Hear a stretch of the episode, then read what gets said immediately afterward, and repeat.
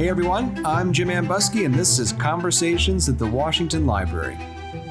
When the COVID pandemic struck last spring, thousands of cultural heritage sites, including the Washington Library in Mount Vernon, had to find ways to help team members do work from home. That wasn't always easy, especially as so much of our normal work requires a physical presence. One of our solutions at the library was to use this time to transcribe the voluminous correspondence of Harrison Dodge, Mount Vernon's superintendent in the late 19th century. And to do that, we turned to a digital platform called From the Page. From the Page is a crowdsourcing transcription tool that allows users to transcribe historical documents from the comfort of their own homes. Since last March, for example, our Dodge project collaborators have made nearly 9,000 page edits and contributed over 400 research notes. So, on today's episode, you'll meet Sarah and Ben Brumfield, the creators of From the Page. Inspired by their involvement in Wikipedia's early days and hoping to find ways to transcribe treasured family heirlooms, the Brumfields set out to create a way for people, including those of you listening right now, to collaboratively transcribe the past. Check out our show notes or go to fromthepage.com to find out how you can join our crowdsourced transcription project. But before you do, let's transcribe from the page with Sarah and Ben Brumfield.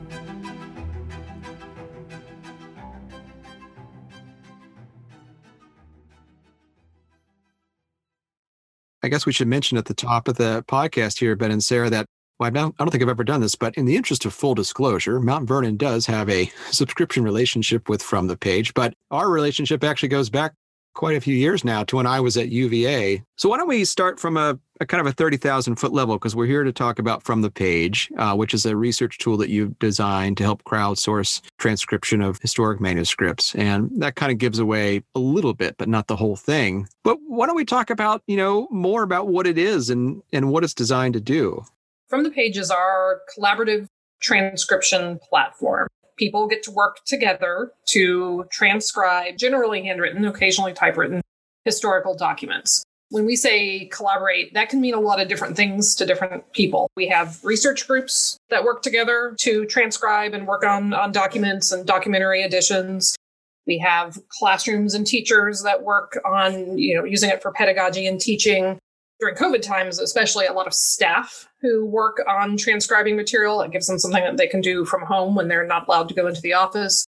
But by far, our most popular use is the public working with institutions to transcribe their historic documents. And fundamentally is it's very simple. We don't use machine learning. We present image of a page to a user and a place for them to type what's on the page. Those two things together make magic but the magic is done by humans.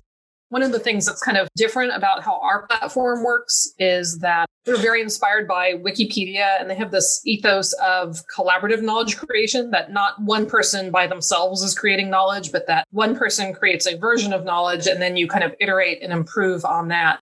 So built into our platform is this idea that you can transcribe a page, but then someone can come behind you and read it and review it and make updates to it. Maybe they can read a word better than you can. Maybe they know the technical terminology.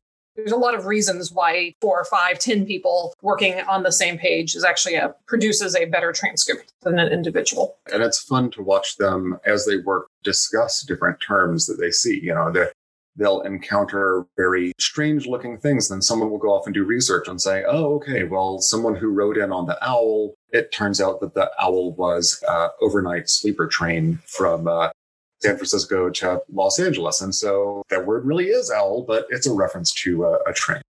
Yeah, so when we were developing from the page, we were very inspired by Wikipedia's model of collaborative knowledge creation and this idea that one person can come in and do a first revision of an article in Wikipedia's case or a transcription in our case, and then other people can come behind them and review it. You know, maybe they can read the handwriting better, maybe they understand the technical vocabulary that's on the page. And so two, three, ten people can review the same page. We have a place that you can interact in notes on that page. And we think that produces a better transcription than just one person working by themselves. Yeah, in isolation. All right. So a minute ago, you mentioned magic. So maybe we should get into the origin story or from the page. Why, you know, why from the page? What, when did you initially conceive of this tool and, and what were your aspirations for it? This began as a personal project, and the inspiration for it was a project that my father did in 1991. So when my great great grandmother died, she had kept a diary for the last 20 years of her lives, and those were distributed to all of her grandchildren, and they kind of went off to the four winds. And my father transcribed one of these in WordPerfect 5.1 and printed out a number of copies and passed them around to family members and neighbors in the small county in Virginia, Pittsylvania County. Probably a lot of your listeners are from Virginia. Yeah. So- and um, it became this hit. Whenever we'd go back there, uh, complete strangers would come up and say, you know, I, I, you did a wonderful thing by typing this up. You know, you'd have 80 year old women who would say that whenever they had a bad day, they would open up this diary and read entries of this other 80 year old woman who would get up and, you know, feed the chickens and feed the hogs and milk the cow and then do some quilting and make dinner and all these amazing things. And they would get inspiration from that uh, in, in their days. We also had people coming up saying that they'd found uh, mistakes on family gravestones because they could see in the primary sources when someone died. And then if the gravestone says they died three days later, well, you know, that's not quite right. I wanted to do the same thing with a separate copy of the diary. A different year. Yeah, a different year, right?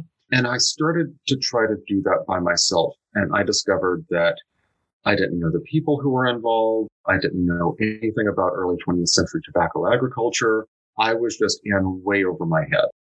And around that time, Sarah and I had gotten involved in the very, very early days of Wikipedia back and the wiki model of multiple people being able to collaborate on the same text was what I thought would be the solution because you have the ability for one person who's a good typist to type what they can and then someone else who perhaps is elderly, rural, doesn't have a good internet connection come in and say, oh, well, uh, that's stripping tobacco. Here's what that means. So that's I need to add here that we're both computer scientists by trade. We have, have degrees in computer science. So hammer, nail, right? right, right. It turns out that building a software system to, to do this, yes. a tool to let other people collaborate to do this was a lot easier than doing the historical research myself.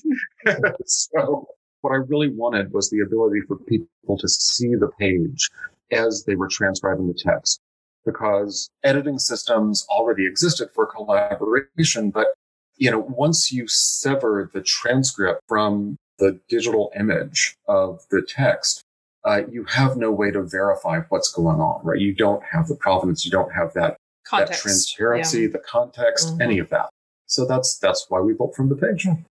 Well, it's fascinating, right? Because it seems like at base level, it's it's it's a simple thing, right? That you would want to have that image directly next to the transcription field so that you could do that kind of verification. And you know, I used to work at the Washington Paper Project uh, back in my graduate school days, and you know, if somebody had to check the copy text or something like that, they'd have to go to the files, which were in a vault, or not. It's not a vault, but it's a a section of Alderman Library where they'd have to go and they'd have to get the Xerox copy of that copy text, bring it back to the desk and sort of look down and up, look down and up as they were checking what they had done, but they could not see it sort of side by side. So I imagine then it made it a whole lot easier to begin transcribing your, is your great great grandmother? Yes, yes.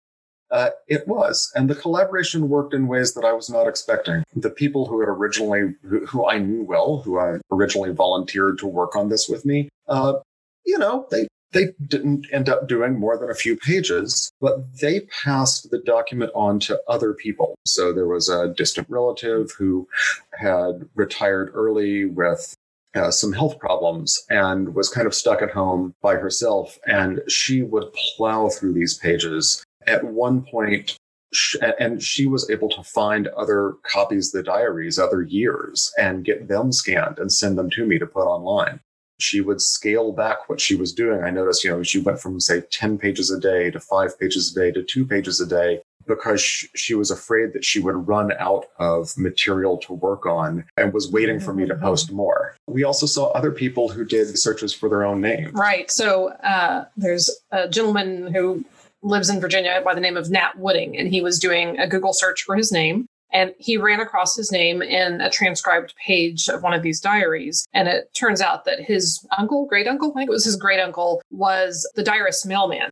And so he shows up in the in the diaries every once in a while. I think uh, her husband or son often like helps him fix his car because I guess Right, if you're a mailman, that's very important to have a working car. he was, uh, you know, a mechanically minded person. So Nat found this and he started working on on the documents and he became a very large yes. contributor in fact when those diaries were done he he's like oh what else do you got i really like doing this type of work and that's what we've seen with a lot of volunteers is that they really enjoy the process of of immersing themselves in these historic right. documents he switched over to work on herpetology notebooks at the museum of vertebrate zoology and just plowed through those as well. And since then, he's become sort of a super transcriber volunteer for the Library of Virginia. Uh, so he does a lot of the Virginia Supreme Court case transcriptions in the 19th century.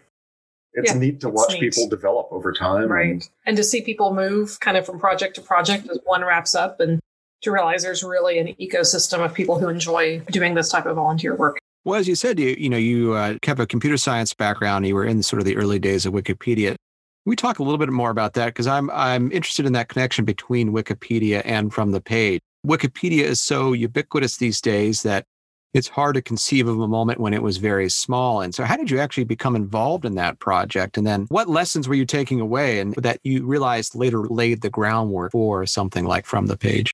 I think kind of an example of how early we were in, in, Wikipedia's history is I created the first page for San Antonio, Texas. Austin had pages because there are lots of technical people in Austin, but San Antonio, just you know, 100 miles down the down the road, didn't. Yeah, I mean, it really was kind of a joke. Most articles were um, a paragraph, or less. yeah. Um, I did a lot of edits on the article on tobacco, and this was this was something that I thought was interesting, um, which is that it's really hard if you give people a blank slate and call them to do something and say, you know, please write this article, you know, for free for fun. But if you present them with something that is half done or that is wrong, then they'll jump in. And so I looked at Wikipedia and I thought, this is a joke. This is ridiculous. And then I read an article on tobacco that described it as a vine. and I said, well, it's not a vine.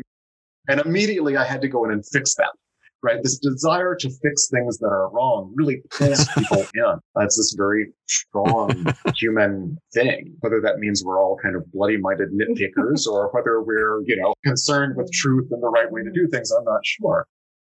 There's also kind of the conversations that happen around Wikipedia articles. So I know for a while, Ben especially would just he would watch the, the talk sections for for ones he was very passionate about so he could right so he could make sure nobody was doing anything wrong, yes, right? right? Make sure nobody messed things up. but we took that ethos and brought it into from the page, you know, the page image, and you have the transcription, but then underneath them you have a place for notes and comments.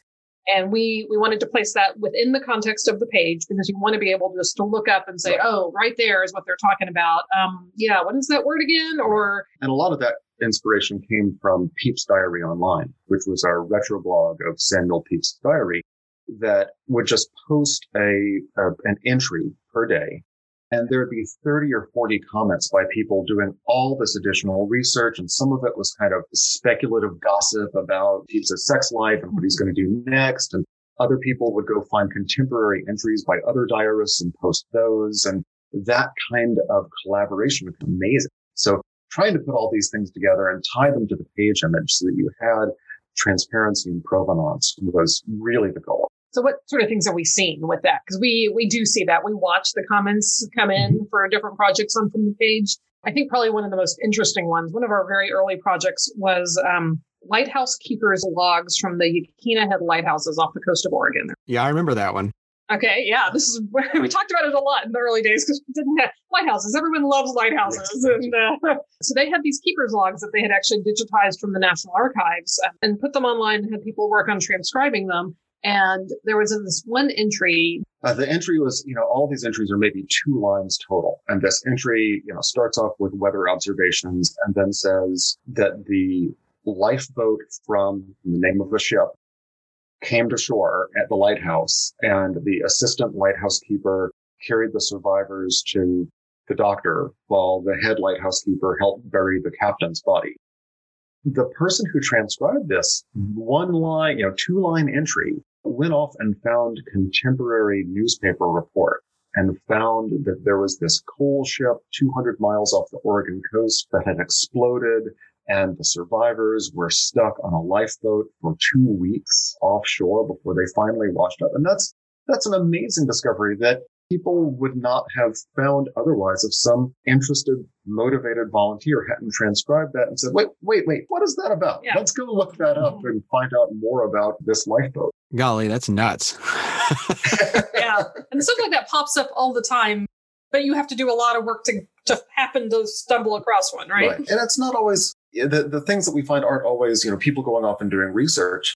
Sometimes it's just analysis and emotional connection with the material. We saw that uh, in a comment yesterday. There's a project out of um, University of the South Sewanee. Sewanee, right, that's working with a set of um, con- with a convict leasing program in the 1870s, which is this absolutely horrible program in which uh, people who are convicted, primarily African American men, are leased to this terrible coal mine For and- hard labor. for right. hard labor.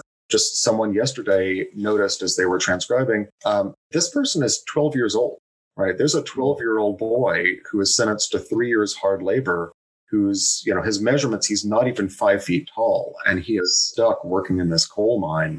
And, and just those stories and that connection that people who are transcribing this material have with it, even if there's no additional research, that's really powerful. Oh yeah, I mean it's a terrific. I mean it's a horrific example, but it's also a terrific example of how you can create those connections with the past in really deep and meaningful ways, and take with it and run with it, and dig up all that kind of information that you know most people either may not have seen before or, or not have an opportunity to if this stuff had not been digitized. Really, Yes, absolutely. It's funny you talk about comments because I watched those come in on our project, and in one of the things that we're working on is uh, we've had some volunteers transcribing the letter books of a man named Harrison Dodge, who was the superintendent of Mount Vernon, essentially the the president or the uh, the the groundskeeper, I guess. Yeah, groundskeeper is not the right word.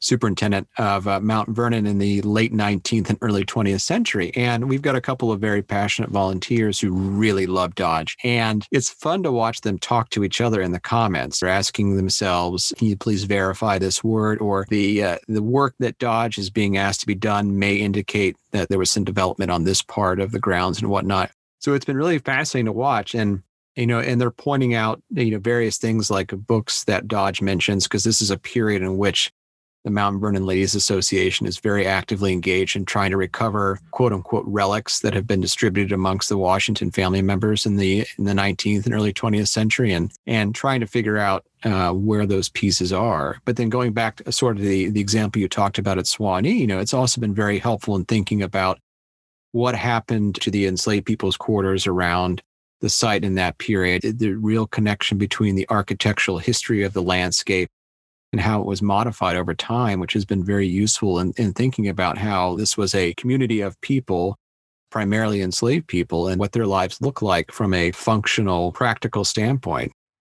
Yeah, we, we've seen some projects that go deep on that kind of material. There's one working with the Cameron Family Papers out of University of North Carolina, working with an early set of store ledgers. And the storekeeper on the plant, this is the plantation store, kept two sets of books, one for transactions with free customers and one for transactions with enslaved mm-hmm. customers. And you can correlate the same entries in the same days and, and ask questions like, you know, if, if an enslaved person is sent in to buy something on behalf of a free customer, are they also conducting business on their own at the same time? And just fascinating, fascinating stuff. Oh, that's really cool. I want to see that project. That's uh, Anna Agbe-Davies, who's an anthropologist and archaeologist at UNC. Yeah, it's, it's also interesting because she's really focused on the specific material things that people are buying. oh, that's oh, cool. look, they bought leather and something else, and then three days later came back in and sold a pair of Mhm. shoes to the store. All of a sudden, you can see industry and, and commerce going on. Oh yeah, and there's various ways you can push that even further, right? You can begin to map out where they're coming from. I mean, maybe if some of that location data is in there, figuring out what the other plantations are coming from, and look at that entire network. Then, Yeah, yeah, it's exciting stuff. Mm-hmm. What was the state of crowdsourcing in general when you first spun up from the page? What did it What did it kind of look like? I, you know, I was aware of a few projects back in that period, mainly the uh, the Jeremy Bentham project out of uh, London, but that's the only sort of major one I can think of around that time period. What did it What did it look like at that point? So there wasn't much. I mean, we got started in 2005 and um, have announced the project in 2008. And when we went public, there was a lot of interest, but not much institutional interest. There were very few people at libraries, archives, and museums who wanted to open up to the public the ability to uh, correct their material or to contribute, make those kinds of, of contributions. It really took a long time for the idea to be accepted. I think the Smithsonian, so the Smithsonian Transcription Center was the first really big, really successful, very public facing transcription project. And one of the problems was that I guess around 2006, the word crowdsourcing was coined and it was coined in the context of systems like Mechanical Turk very explicitly with the idea of outsourcing, which is, uh, you know, you, you fire all your paid staff and you replace them with the crowd, which is not something that staff members and institutions want to hear. And it's also not something that would work, right? Because you can't run a successful crowdsourcing project by replacing staff members with volunteers. It's going to go nowhere. It just, it's, it's not really possible. And so that was an additional mm, barrier, barrier mm-hmm. to adoption. It doesn't make existing projects cheaper.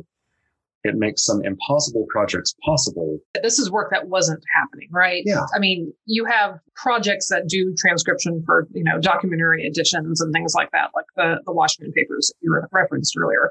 But most of the stuff was never going to get transcribed because it wasn't mm-hmm. you know important right most library special collections most archivists you know they're dealing with boxes of unprocessed material you know and they're trying to go through with less process, more product. You know, that, that's kind of the, the goal right now, uh, which means you're not going to stop and sit down and type every single letter in every single folder in every single box when there's hundreds of boxes waiting to just have basic finding aids written. You, you can kind of hear us starting to transition the language we're using to, to talk about these projects from kind of research focused projects and individual mm-hmm. projects to institutional ones, right? And that's the trend that we've seen over the years that we've been working is that individuals are willing to take this risk and kind of do this work early on and then institutions start right. embracing it.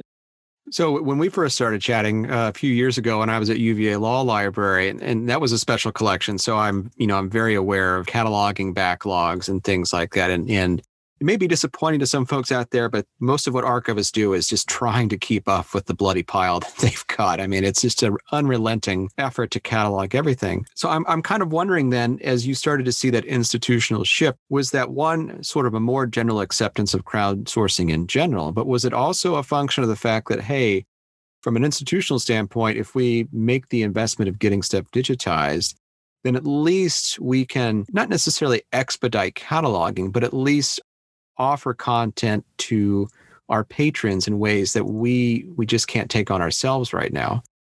Hmm. That's a good question. I'm not sure it's a matter of offering more content, but offering different kinds of content, right? And and a lot of that comes down to findability, right? With the the advent of things like Google searches, you have people who are searching for text and we have the ability to find material if it's been transcribed. But these institutions that had done all this work uh, scanning from the late 80s on, those scanned documents were still just pixels and they couldn't be found and they couldn't be searched. So in a sense, there's a backlog of material that's already had the labor put into it to digitize it and scan it and even put it online that could be made more valuable this way and allow the institutions to almost do the scanning in parallel with a public project of doing the transcription to make findability easier. And this gets back to cataloging. You think about the example of the person who does a vanity search and finds a diarist mailman. What catalog, what finding aid is going to list a document and list everyone who's mentioned within it down to the diarist's mailman, right? That's, that's no one will do that. right and it wouldn't even be very useful in a list format. Yeah, no, that makes total sense uh, because you only have so much time, and you've just sort of got to get the basic bare bones of what the collection is on down on paper, and then move on. But what we have seen is that as people start, you know, spinning up some of these transcription projects and start building a volunteer corps and do this work, all of a sudden there's there's this phrase that uh, Sonya Coleman is at the Library of Virginia. This phrase, mm-hmm. uh, "feeding the beast," right? Because you have these voracious volunteers who want to do this work, And all of a sudden, your digitization program becomes in support of your transcription program as opposed to the other way around. Kind of fascinating, right? It's a, it's, it's great. It's a wonderful problem to have to have so many volunteers who want to work on your material that you're, you're in a race to, to keep them happy. I love that phrase "feed the beast." Yeah, Sonya's great. I worked with her a little bit, and that that's a that's a very apt description. And they've got it down there at the Library of Virginia a very robust program going on right now, where they are just shoveling coal into that fire as fast as they can.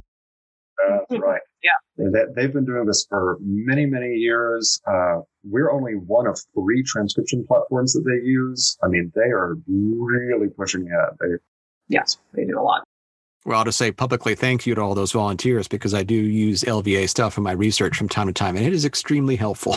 yes, yeah, yeah, and you're not the only one, right? So we we see academic researchers looking at documents that have been transcribed by volunteers, but the other real big place that this this is valuable is for family historians, and we have a lot yeah. of projects that are not the documents are not kind of as intrinsically interesting as letters or, or diaries, but they're more, you know, World War One service cards where you've got a card mm-hmm. for every single service member in, in this case, let's see, the state of Alabama, and then I think Indiana, Indiana did a, well, one, right. one like this. And you know, they collect five fields off of this card, and then they're able to re-index them in their digital asset management system so that you can find you know your family member from a particular county and see where they enlisted and where they served and what their vital statistics were. And that's that's pretty powerful if you're a family historian. Right. i mean we, we've seen that with vital records from the maryland state archives that's working on uh, marriage certificates. We've seen it with indianapolis public schools where you have just a list of students names and who their parents are and where they came from when they enrolled and where they're going when they de-enrolled. You know that's a genealogical oh, yeah. gold mine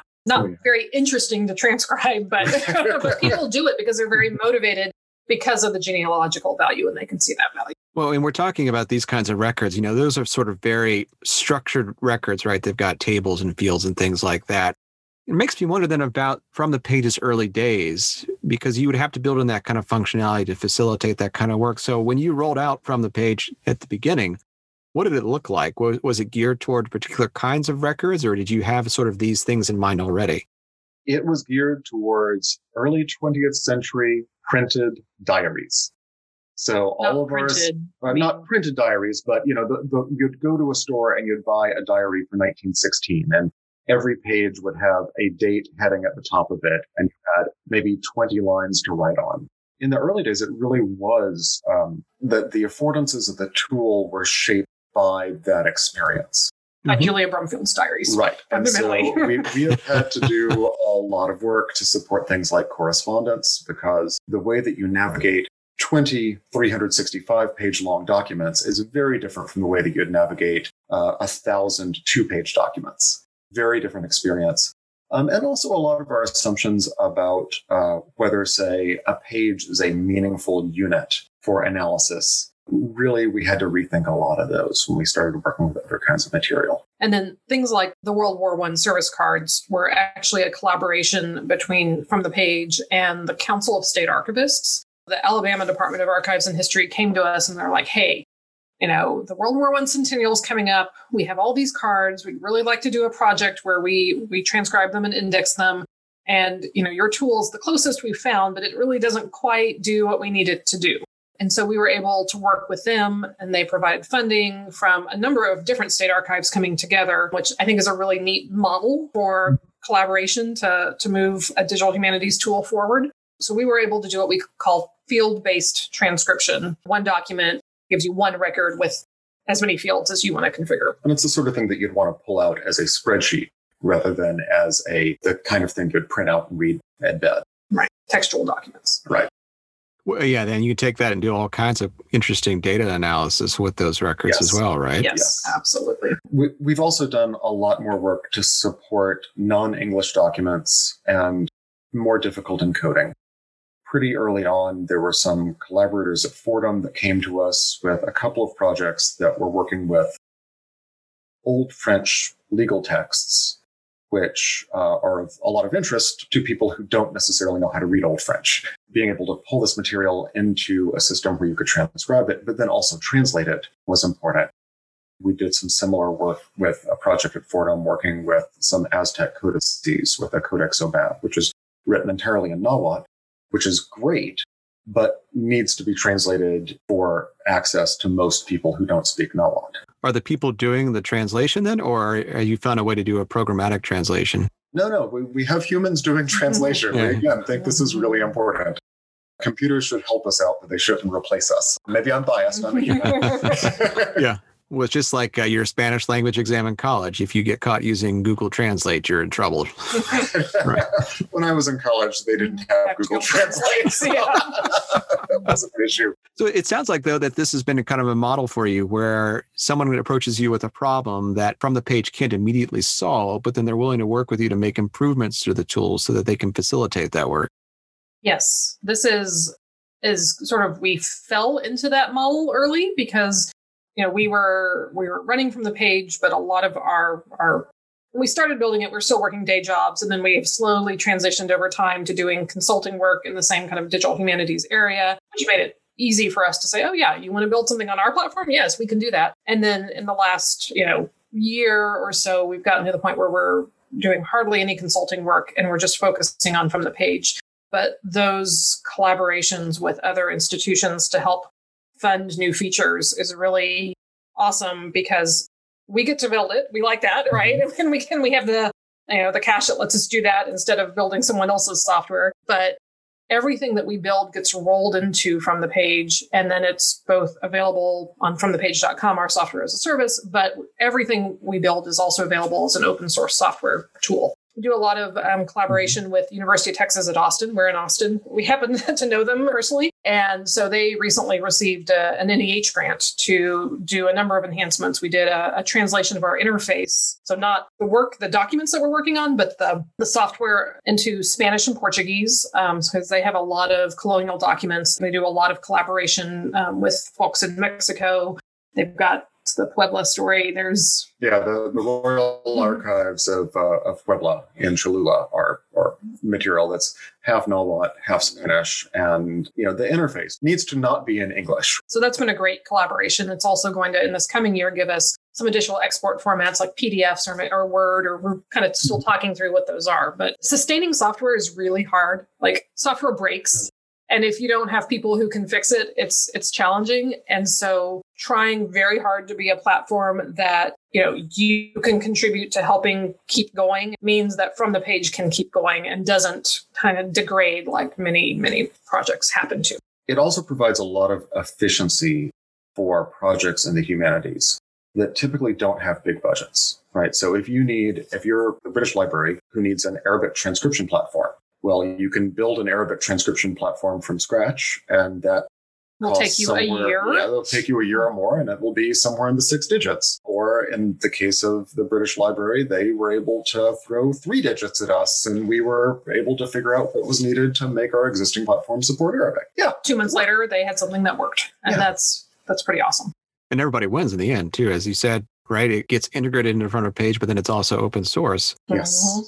Yeah. And, and it's one of the wonderful things from our perspective of working in this world rather than working in industry where your customers might be competing with each other. And if they fund one project, their contract may say that no one else gets to use that. You know, only they get to use that. But that's not what cultural heritage and, and libraries, archives, and museums are like. And they tend to be really excited to be able to help other people out. Why don't we talk a little bit about how a user actually uses from the page as best we can, because nobody can see us uh, right now, because uh, we're not uh, we're not a video podcast. It does make you wonder what the point of a video podcast is, if it's a podcast, but that's a topic for another discussion. how does someone interact with it? What do you what do you do?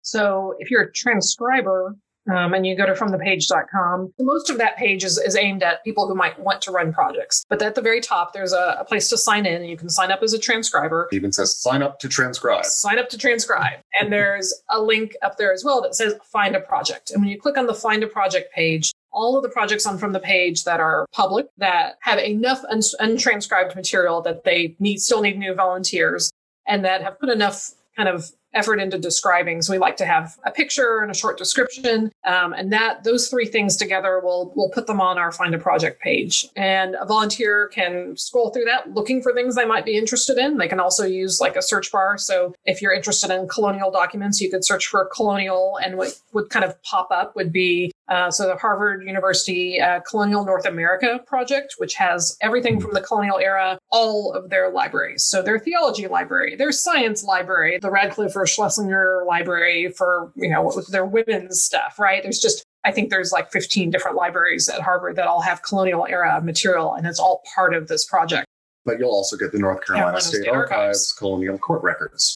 And then uh, if you click into one of those projects, there's a button that's start transcribing, and it will take you to a document that hasn't been worked on yet, if there are any, mm-hmm. on the first page of that. Or if there's no documents that haven't been worked on recently, it'll take you to uh, the next page of the least recently worked on document so that we we try to keep people from stepping on each other. But because we have this very collaborative model, it is possible. You get a warning if you try to transcribe a page somebody else is working on.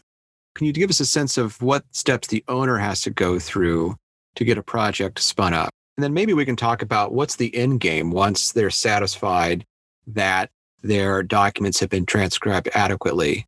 What do they do with it then? We try to make the process of getting material onto the crowdsourcing platform and getting the crowd contributions, getting the transcripts back out as simple as possible, which means we have a lot of different on ramps. And I'm not going to go through all of them, but most simply, someone would upload a zip file full of folders of images. They could also upload a PDF. They use a standard called IIIF. You just copy and paste a URL in. There's lots of different ways, right? right. And you pull that material in to a new project that you would create. You'd configure the project a little bit with a title and a description and the, the great user friendly things that Sarah mentioned. You'd also define transcription conventions. And this is really important because different projects use different conventions. It's really important that transcriptions are consistent within a project and that they match those descriptions or the kind of, you know, fundamental rule of scholarly editing is define your rules and then follow them. And those transcription conventions get displayed to, to users transcribing as they go. Then once material is transcribed, they can export and download as zip files and PDFs and oh, sorry, not PDFs, not zip PDFs, files, HTML, yeah. uh, TEI, all kinds of different options. Yeah. Do you ever hear of anybody going rogue in terms of their volunteers? They're just like, you know what? I'm going to transcribe according to my own conventions. uh, we do actually, and that has happened on a project that I ran, uh, working with some material from the 1820s, in which I had not updated my transcription conventions. They still use the old uh, 1918 conventions I had come up with for the first project. And I had a volunteer who started plowing through those. She was a descendant of the, the diarist in this case. And uh, she at one point said, You know, you say to modernize capitalization. But I've done some research and that's not the right thing to do. Here's what I'm going to do. and that was a case in which, you know, she was right. So we revised the transcription conventions to reflect proper practice and uh, went back and did a little bit of revision and, and and the system allows for both of those things. You can right. revise your transcription conventions and you can revise your transcriptions, right? More common, you have volunteers who don't necessarily go rogue, but they encounter gaps in the instructions. They come and they say, oh, well, you know, this, this bit of text is, is crossed out.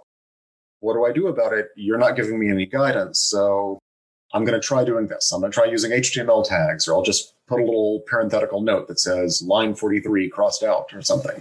Yep, and I've had that as well. Whereas you know most of the stuff that we're working on is our letters, correspondence, but occasionally a table will pop up. And uh, I think we when we initially started the project, somebody was like, "What do we do with these?" And I'm like, "We're just going to put those aside for now, and we're going to figure that out later because that's yes.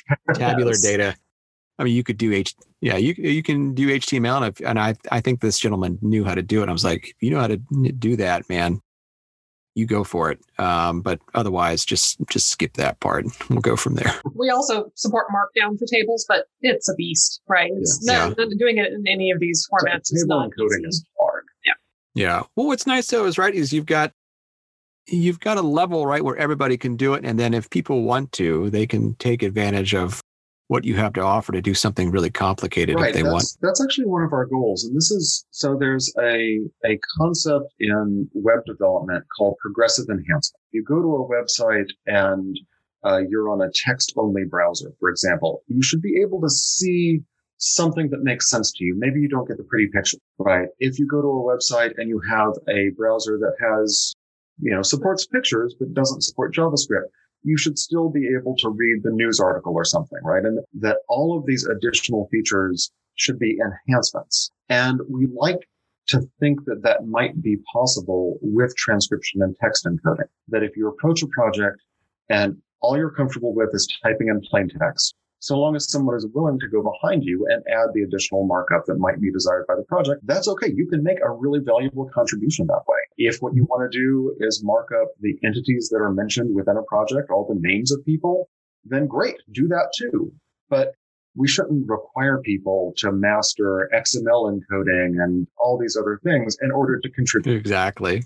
Well, as you both know, we're still dealing with the COVID pandemic and thinking about what contributions people have made, what opportunities they've had to develop their own skill sets using from the page, and uh, thinking about institutions like Mount Vernon. Because one of the reasons we signed up was because we needed to create a digital project that would help support our staff and keep them engaged uh, when we were still thinking that it would be a two week shutdown. What kind of use have you seen since COVID reared its ugly head last year?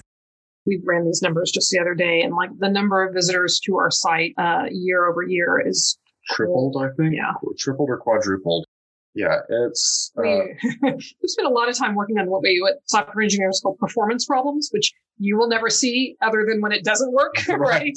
right? um, you know, keeping the site up and running when you when you start growing that that fast is has its own set of challenges. Right. I mean, when you go from maybe 300 people working on the site per day to a thousand people working on the site per day. That requires some stretching. We also have seen a usage pattern that we never really saw before, which is institutions using the tool for remote work. Right. If you are a university library and you've got students on a work study scholarship whose job is to come into the library and take special material, special collections at the library and scan them on scanners at the library and suddenly those students are stuck at home and need to do remote work in order to keep their scholarships. How is how is that going to happen? Um, if you have hourly employees that are working at a state archives, you know, how are they going to work from home when there's nothing that has ever been part of the workflow in those state systems? So um, we've really had to push hard to enable a lot more private projects or restricted projects in which, say, only staff members or only students are able to contribute. We've also done a lot more with workflow management, trying to make sure that the students make one pass, then we need to be able to lock that down so that the staff members can take a pass to review what they've done. And we've done a lot with um, timesheet recording. You know, we're getting emails we never would have gotten before from people who are volunteers who need a record of their hours for their probation, probation officer, officers. for example, yeah. right? They've got court appointed community service that they can't do in person anymore. Uh, and so enabling e-volunteering is really important. That's amazing. I mean, I've I had a little bit of a sense, right? Because our volunteers have to record hours. I think it, it I'm not sure why exactly. I think it just gets factored into whatever reports that the higher ups produce for the board and whatnot. I'm not even sure if there's a any kind of tax implication or whatnot. But it never occurred to me, right, that there there could be instances which people are mandated by law that they have to do something, you know, community service, as you just pointed out, who then can use something like this to satisfy those requirements and not get penalized for right. it.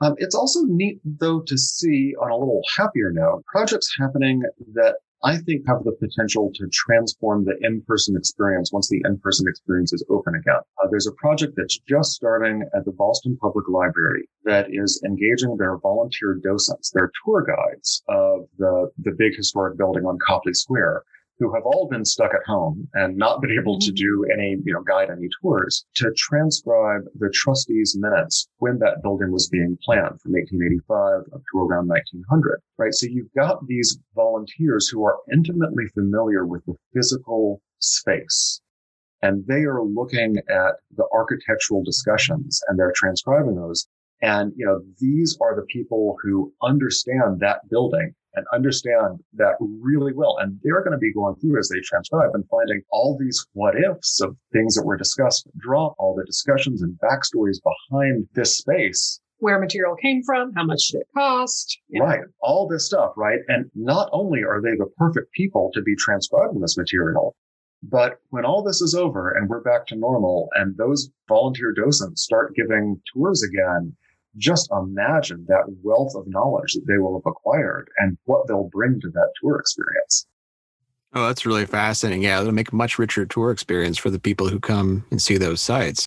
Yeah. You know, and it's funny too, because a lot of times individuals who are in those positions or similar positions, right, they don't necessarily have the time to do the kind of research that they probably would like to, you know, unless they're doing it on their own time. But but then to have the opportunity to sit down and, and actually stare at these things on a, a consistent basis over a longer period of time, it's probably got to change the way that they do things. I would imagine. You know, it's also possible that it changes the conversation with the institution, right? If you have a group of people who are giving tours, uh, and one of them goes off and does all this extra research, and there's there may not necessarily be a channel for feedback you know, to, to pass that up or to pass that to the rest of the tour group. But if everybody, if all the guides are doing this together, then there's this really focused conversation happening uh, that is pretty exciting. Yeah, it gets back to that idea of the collaborative model that you've been talking about over the course of our chat. Where do you see from the page going next? What's on the horizon? You've talked about a couple of things you're working on at the moment, but what's down the road and what what do you hope to achieve in say, I don't know, the next five years? So the next year is interesting because we have actually a ton of this collaborative feature work that we referred to earlier. So the Council of State Archivists uh, is funding um, what we call ledger style transcription. So picture documents that look a lot like spreadsheets. And we have not been able to support those because they're they're hard to transcribe. They're hard to keep help help your transcribers keep track of where they are. And you got many rows that you have to set up. So there's you know it's challenging. So we're working on building that right now. They've also got quality control work that we're we're going to be doing for that. And then to allude to something you mentioned earlier about a lot of special collections work just being trying to keep up with describing the flood of stuff that, that you have or that's coming in. Um, one of the features that uh, Alabama in particular wanted was um, what we call metadata description. So instead of, or in addition to transcribing a document, also describe the document, give us a paragraph about what it is. So that's going to be an interesting experiment to see how that works. Right. It's especially relevant for correspondence collections where, you know, if you've got someone who's transcribed a document, asking them who's the sender, who's the recipient, what are the dates here, it's a very easy thing for them to answer because they've just been in that document. Uh, we think probably this year the most transformative thing will be the ledger style uh, transcription because that is something that so many records of importance are in. Right? We're, we're working with, say, the voter registration rolls from the 1867 uh, election in Alabama, which is the first free election in which you have uh, freed African American males voting. That's really, really powerful and so many other records in government archives, but also in natural sciences, social sciences come in that tabular format. And there's really not a good option out there for people to transcribe that. Yeah, that's like the holy grail. Ledgers are ledgers are a pickle. Hard, yeah, yes. they are hard. So I think when we look five years, it gets it gets harder to figure out. Like I have a lot of possibilities in my head, and a lot of it is is you know, kind of our first thing is to grow the platform and to to make it even more stable and to make sure it can handle all of these different types of manuscripts, which is a lot of what will be happening in the next kind of year, year and a half. But once you get beyond there, we have there's interesting questions like, okay, well, what about audio? Do you want to do audio? Would you do it from the page? Would you do it in a different system? I have some mm-hmm. ideas. We'll have to see where where we are when we get there photograph identification and description is a different beast because, you know, you might have a set of 100 photographs that you ask people to look at.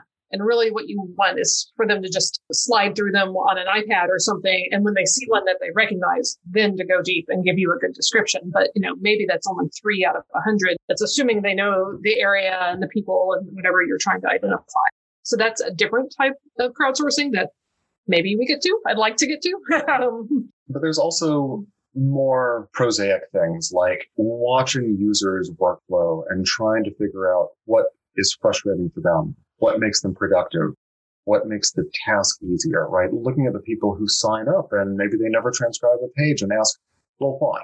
Right? What's going on there? Mm-hmm. And that's something that is going to be constant over the next five years is Yeah. just trying to make sure that people are able to do the best work they can and that the tool helps them rather than getting in the way. Well, let's check back in in five years and see where you are. Sounds great. Sounds great. Well, Sarah, Ben, thank you very much. It, it's funny. I think, as I said to you in an email, and we've known each other for a while, but we've never actually talked about any of this. And so I was very delighted that you said you would come on because I was I was very curious, and now I feel like I'm fully informed. Great. Well, take care. We'll see you in five years, and uh, stay safe in Texas. It's been a pleasure. Thank you so much Yes. for having us on. Thank you, Jim.